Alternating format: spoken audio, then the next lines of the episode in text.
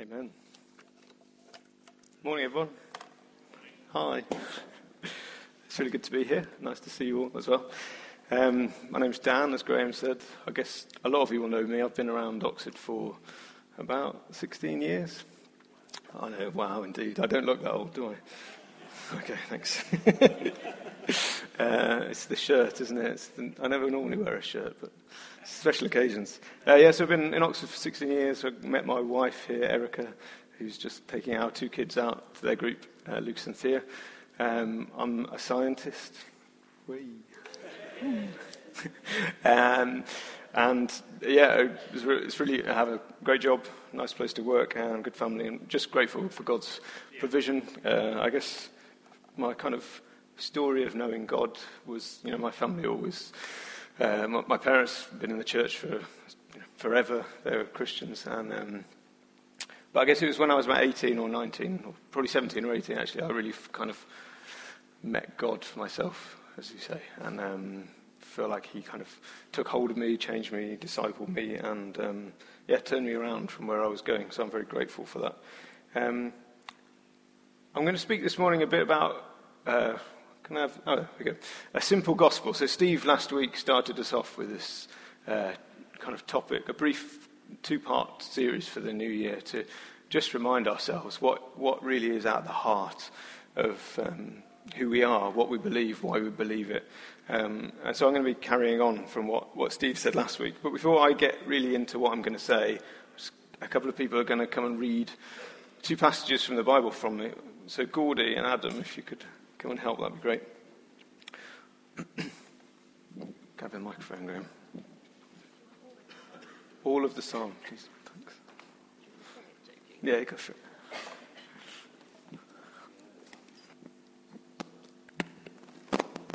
Okay. Woo. Psalm 96 says, Sing to the Lord a new song. Sing to the Lord, all the earth. Sing to the Lord, praise his name. Proclaim his salvation day after day. Declare his glory among the nations, his marvelous deeds among all peoples. For great is the Lord and most worthy of praise. He is to be feared above all gods, for all the gods of the nations are idols. But the Lord made the heavens. Splendor and majesty are before him. Strength and glory are in his sanctuary. Ascribe to the Lord, all you families of nations. Ascribe to the Lord glory and strength. Ascribe to the Lord the glory due to his name. Bring an offering and come into his courts. Worship the Lord in the splendor of his holiness. Yeah. Tremble before him, all the earth. Say among the nations, the Lord reigns. The world is firmly established, it cannot be moved. He will judge the peoples with equity. Let the heavens rejoice, let the earth be glad, let the sea resound and all that is in it, let the fields be jubilant and everything in them. Let all the trees of the forest sing for joy, let all creation rejoice before the Lord, for he comes. He comes to judge the earth. He will come and judge the world in righteousness and the peoples in his faithfulness.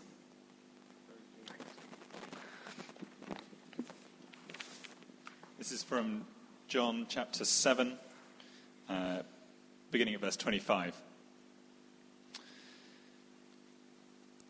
Shall I give you a moment to find it? If you're in the finding type. John chapter 7, verse 25.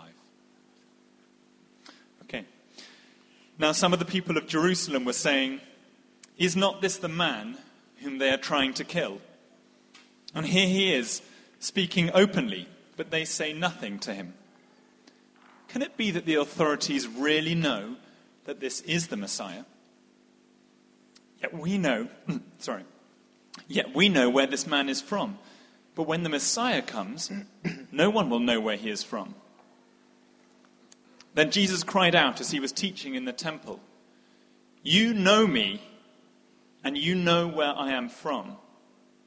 I have not come on my own, but the one who sent me is true, and you do not know him. I know him because I am from him, and he sent me. Then they tried to arrest him, but no one laid hands on him because his hour had not yet come.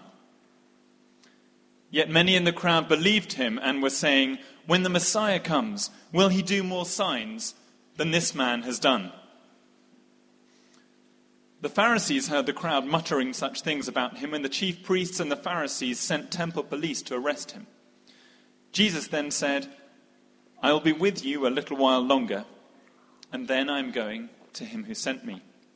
You will search for me, but you will not find me, and where I am, you cannot come. The Jews said to one another, Where does this man intend to go? Uh, intend to go that we will not find him? Does he intend to go to the dispersion among the Greeks and teach the Greeks? What does he mean by saying, You will search for me and you will not find me? And, Where I am, you cannot come? On the last day of the festival, the great day, while Jesus was standing there, he cried out, Let anyone who is thirsty come to me, and let the one who believes in me drink. And the scripture has said, out of the believer's heart shall flow rivers of living water.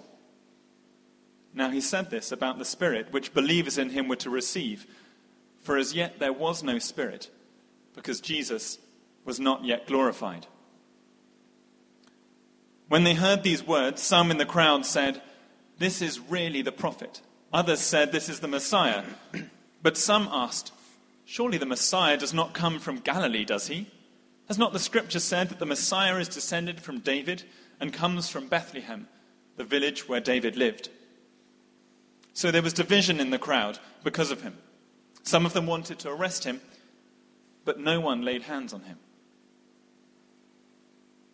Then the temple police went back to the chief priests and Pharisees, who asked him, Why do you not arrest him? The police answered, Never has anyone spoken like this. Then the Pharisees replied, Surely you too have not been deceived, have you?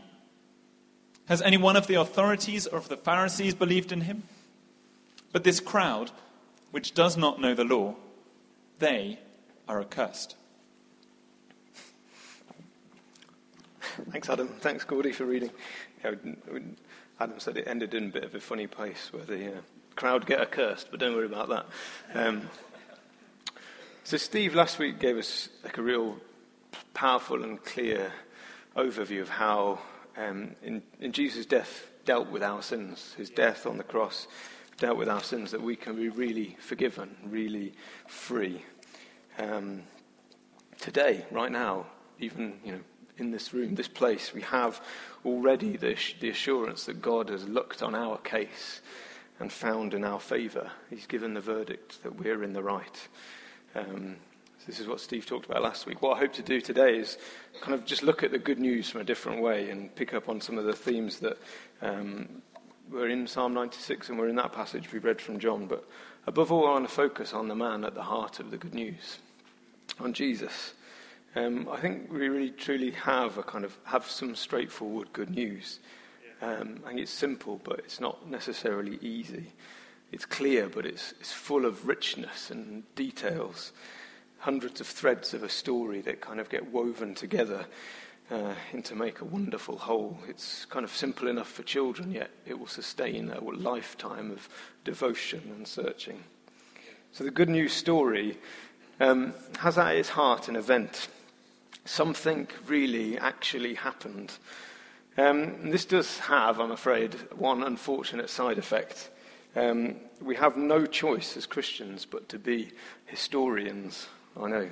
It's terrible, isn't it? Having spent most of my, yeah, sorry, most of my youth trying to escape anything that looked like writing an essay and taking refuge in equations and formulae, um, this wasn't easy for me, but it's unfortunately it's essential. So uh, our faith rests on something remarkable that happened 100 generations ago.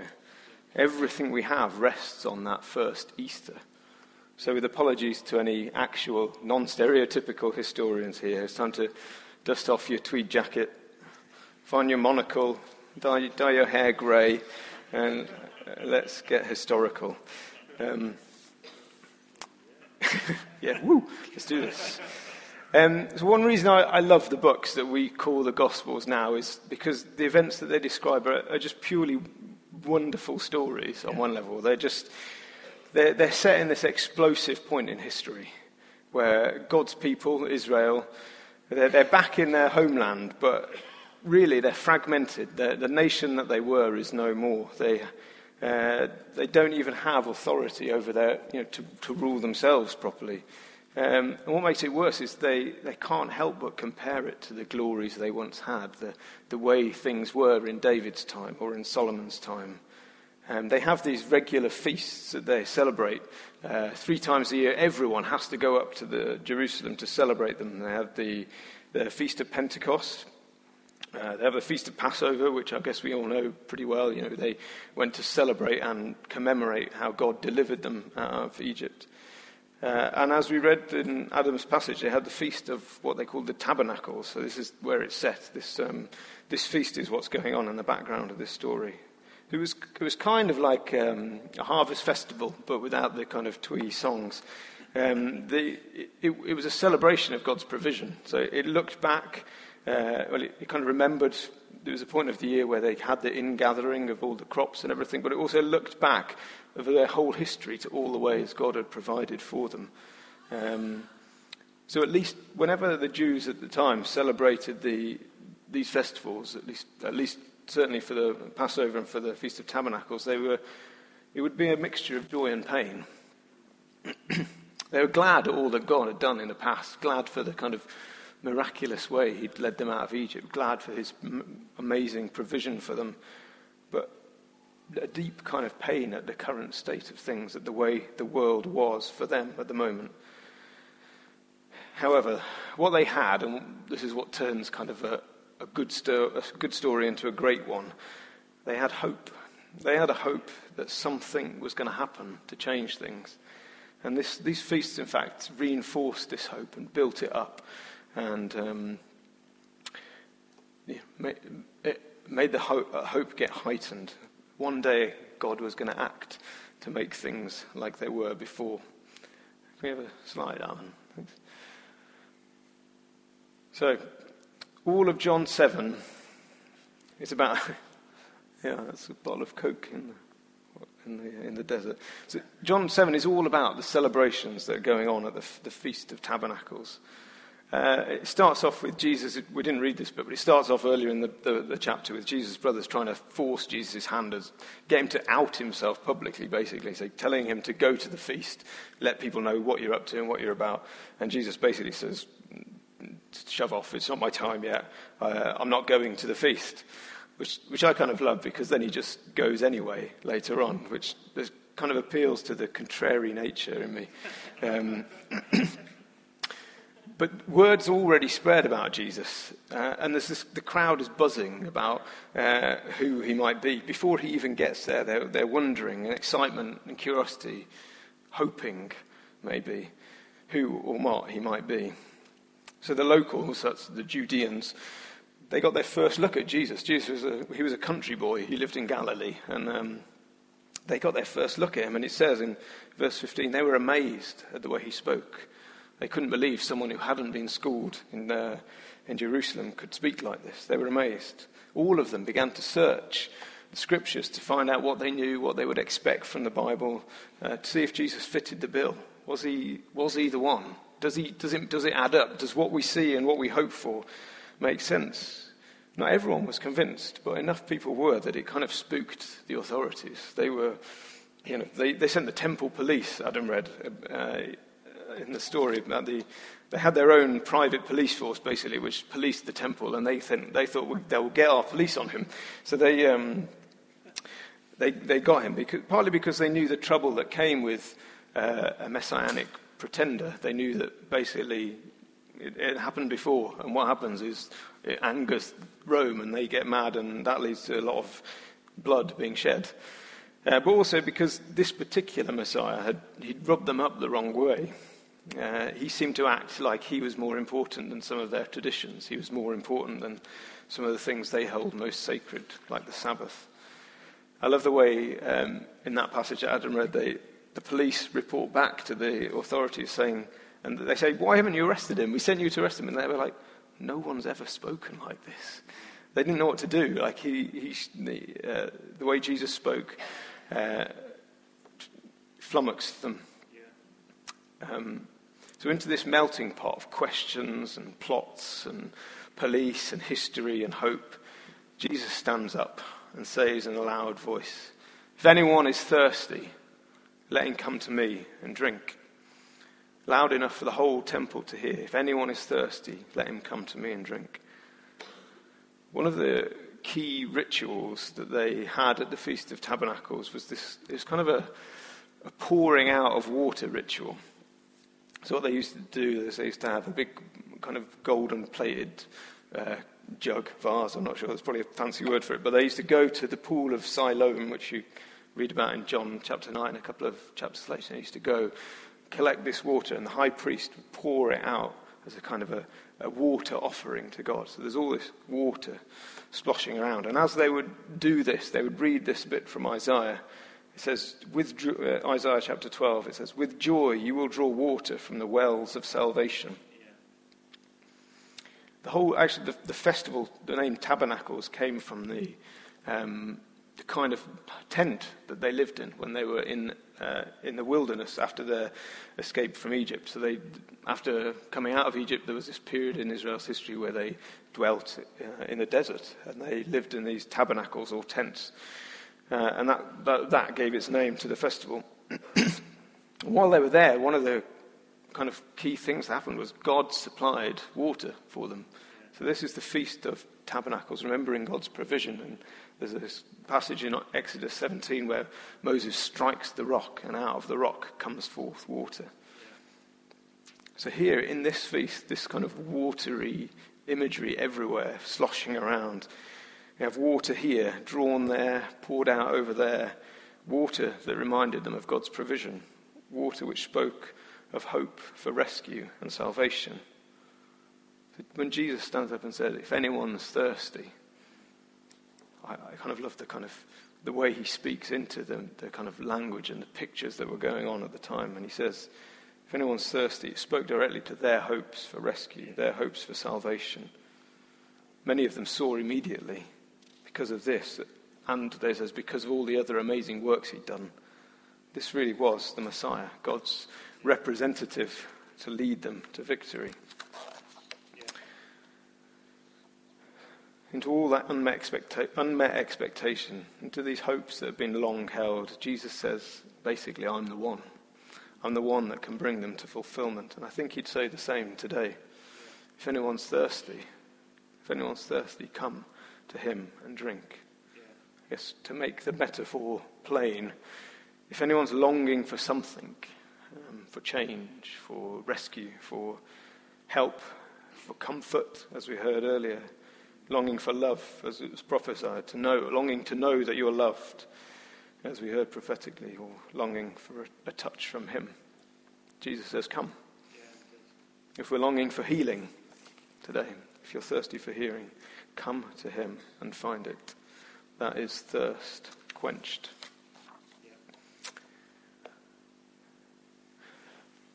That's a laughing zebra. um, so, one of the key ways that God's people have um, expressed their hope for the future is in this idea that God is judge. I'll, I will explain the laughing zebra. It is not completely meaningless. I couldn't quite find the picture I looked for, but this, this seemed as good as anything else. Um, so the, one of the hope, big hope for the future was that God is judge. Um, now, I think in our kind of day, this is an idea, the fact that God is judge, which has got like narrowed and funneled into one particular way of thinking about that.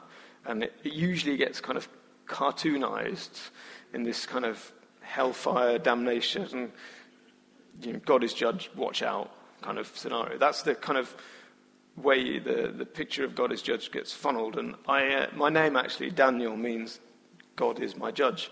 So I was always like, oh, it's, it's a, it's you know, I quite, I quite like my name, pretty happy with it. But um, I didn't quite know what that meant because it sounded to me not, not especially good news, or like, at least not especially exciting. Like God is judge, or great hellfire, damnation, or, you know, I, you know, doesn't it doesn't doesn't mean much to me.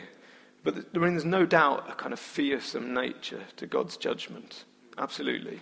We, we should not forget that. But here in, this, in the psalm that, that Gordy read for us, God's judgment seems different, right? The, the, the fields and the forests are rejoicing at the thought that God comes to judge the peoples with equity. The zebras are laughing um, that, that God is coming. The whole of creation, sky and sand, sea and fish, fields and forests are rejoicing. They're dancing on the tables, bouncing in the terraces. I don't know, Kriss Akabusi woogering in the streets with delight that God is coming to judge his people. This doesn't sound like the cartoon of God as judge that we're used to. But God's judgment means he's going to put things right. It means he's going to turn the tables on the oppressors.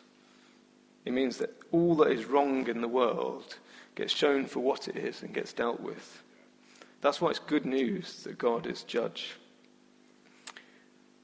So the hope of Israel, I think, is still our hope today. You know, we want things put right. You don't have to look very far to see things where we want God to act and bring justice. Um, it's our hope today still. Now, of course, this putting of things to right will affect us too. It'll affect me, it'll affect you. Um, all of our pride and self centeredness and everything else get, will get laid bare, shown up for what it is. But we too will be put right. Yeah. This will be kind of joyful but painful. It's, uh, but it shouldn't make us fear. I mean, as we remembered at the start, our sins have been forgiven. God has judged us to be in the right. Our, our standing is secure. We're made part of his family. But we have time here in this life to work, uh, to see God develop, develop good character and behavior which kind of fits uh, the future judgment that we know will come. So when the crowds uh, in John 7, when they said, maybe this man is the Messiah, the things that he was saying and the things that he was doing came together and they said, you know what? I think this could be the man in whom our hopes might get met. One of the things that they meant by saying he is the Messiah was that he would be the one who brings God's justice. He would be the one that would be part of putting things right. He would be the one that would show that God was king of all the earth, not Caesar.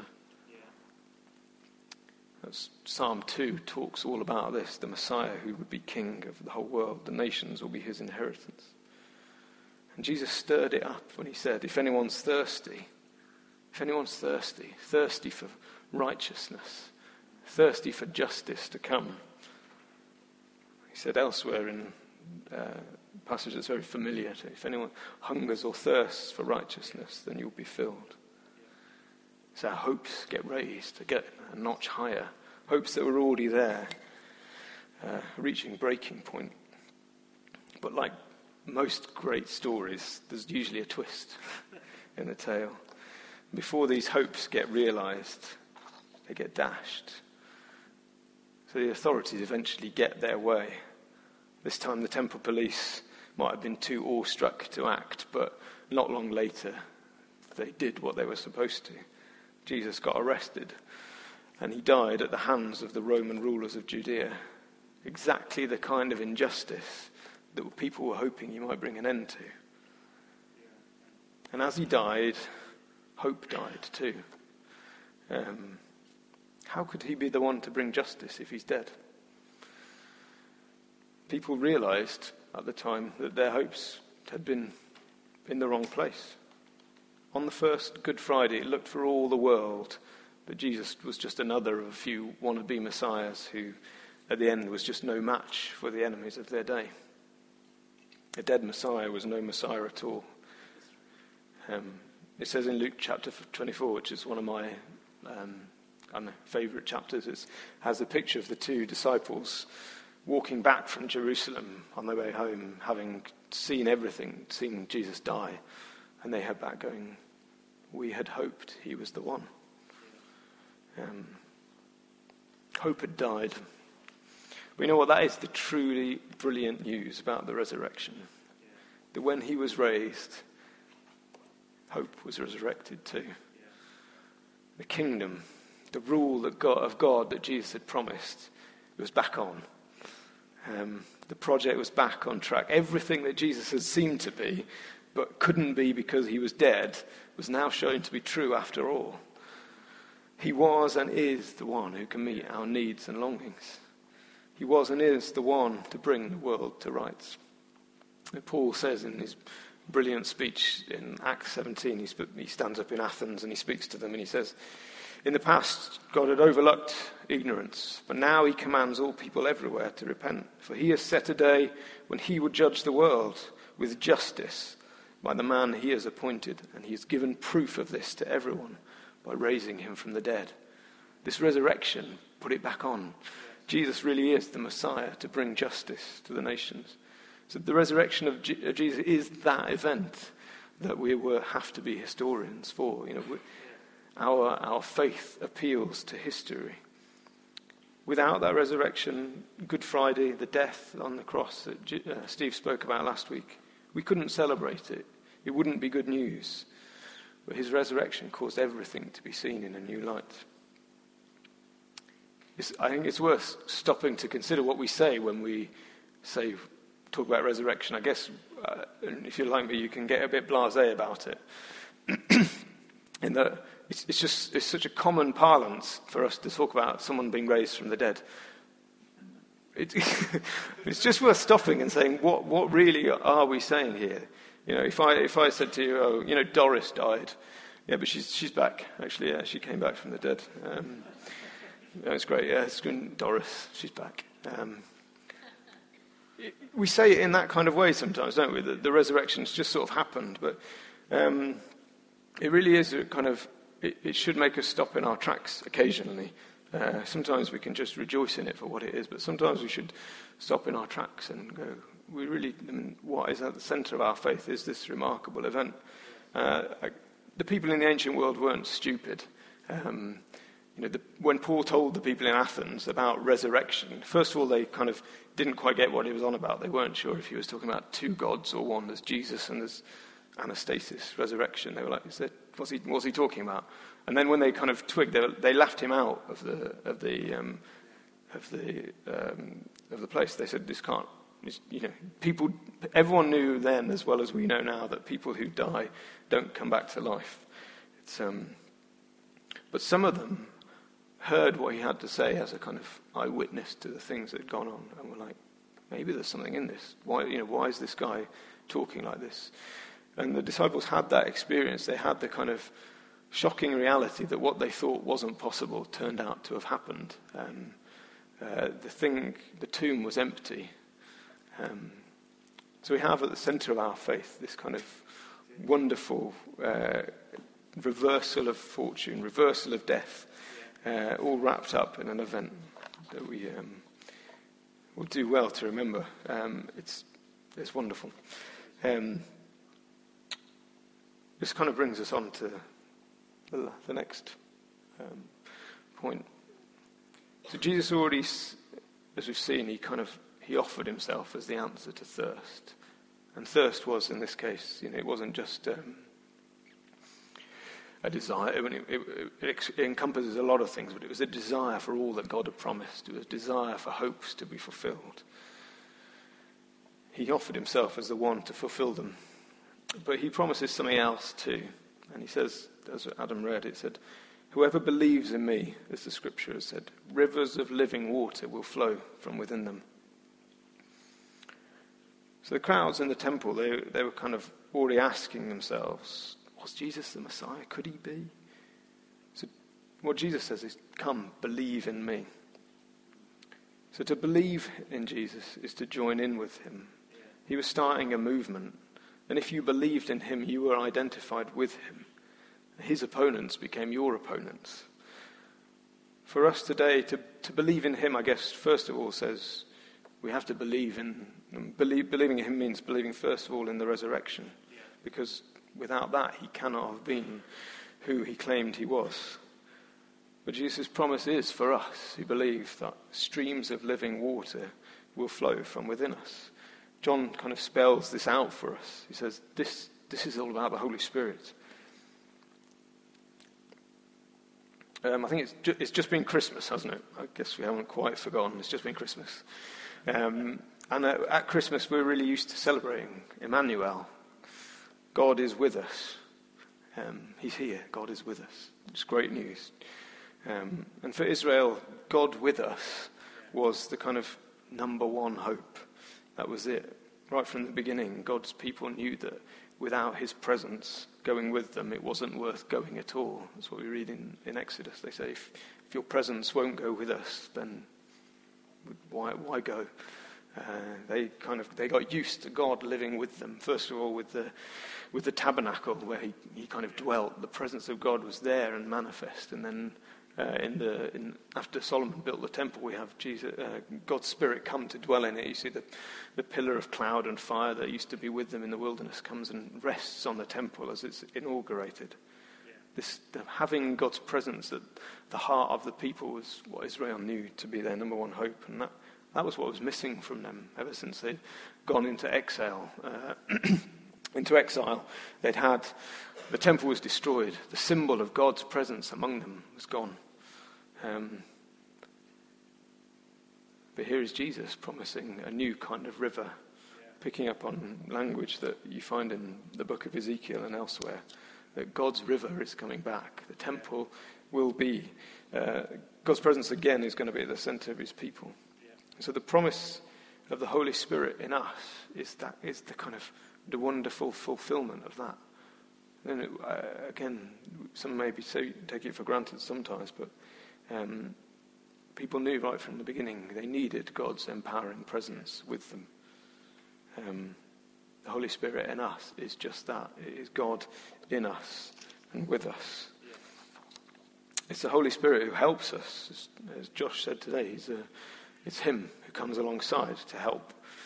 Um, what kind of help? Steve read last week from uh, the list in Galatians, where he, the, Galatians talks through this list of sins pride and envy and gluttony and idolatry and all these things. It's things that we've been forgiven from, set free from, but it, it's the Holy Spirit working in us and working with us that helps us walk free from all of this sin.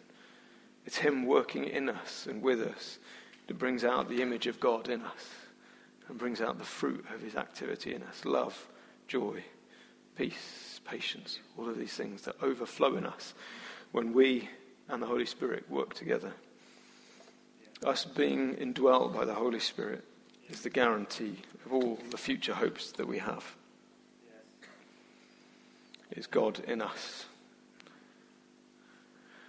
So today we have an invitation. Come and drink from Jesus. Come and drink, he says. Believe in him. And we have a promise too that our hopes will be met. That God's empowering presence will fill us to overflowing.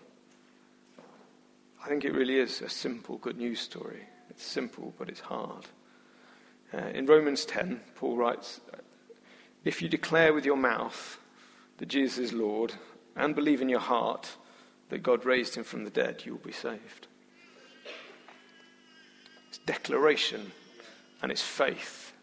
It's shouting out that Jesus is Lord and believing in the heart that he's, he's been raised. It's lordship and it's resurrection. Um, I'm sure for some of us there are um, deep hopes that we harbour for our futures that currently are not met.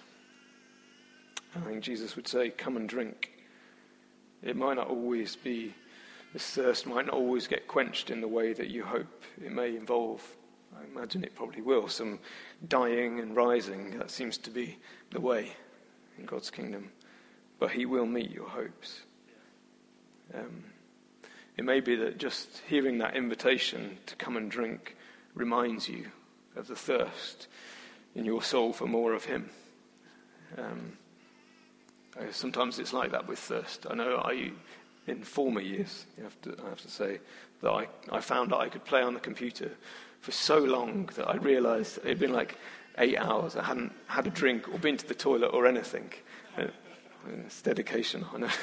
um, but, it, but it sometimes takes someone, usually my mom, to say, shouldn't you have something to drink? Uh, to remind me of, or remind us of how thirsty I am. Um, but it's, so maybe this, just hearing this again, this invitation from Jesus reminds you that you need to come and drink from him. If so, come and drink. For some, it may be like the crowds of Jesus' day, you've been kind of weighing it up and going, well, this looks good. Could it? And what does it? But what does it all mean? What does Messiah mean today? Who and what? Who is this Jesus? And, and, and maybe it's you're still in that process of weighing it up and trying to work out what it is and who it is you believe Jesus is. But today, Jesus would invite you: come, believe. If you want to, there's a straightforward way to respond to him. That's what Paul said. We declare with our mouths that Jesus is Lord and believe in our hearts he's been raised. It's straightforward, yet it is hard. It's only a few words to say, but it's your whole life to yield to him.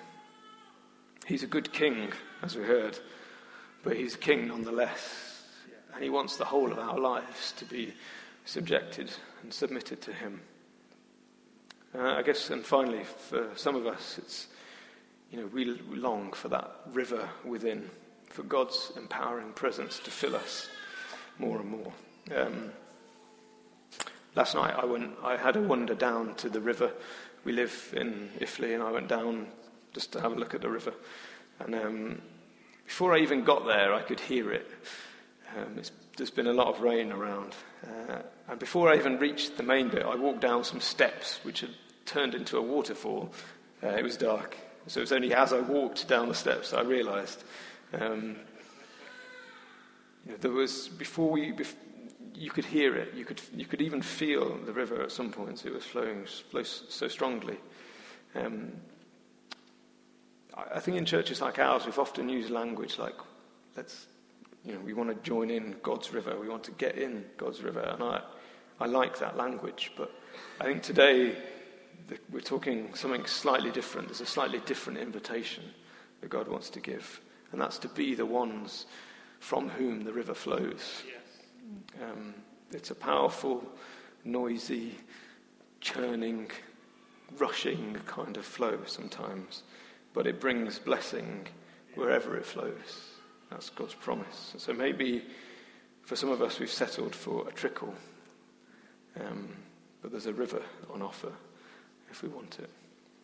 Um, I'm going to pray, and then Graham can uh, do what you see. Father, we thank you that you're the one in whom our hopes are met. Yes. Jesus, we believe in you, in the wonderful news of the resurrection, which reversed all that death seemed to have done. You overcame death, showing not only that you defeated the enemies, but uh, you rescued us from a plight we didn't even realize we were stuck in. Um, Jesus, thank you for the promise of your Holy Spirit, which is God in us today. I pray that you come, have your work, and do your work in us now. Um, Father, we submit to you afresh and say, God, you are our Lord. Uh, come, flow through us, and use us. In Jesus' name, amen.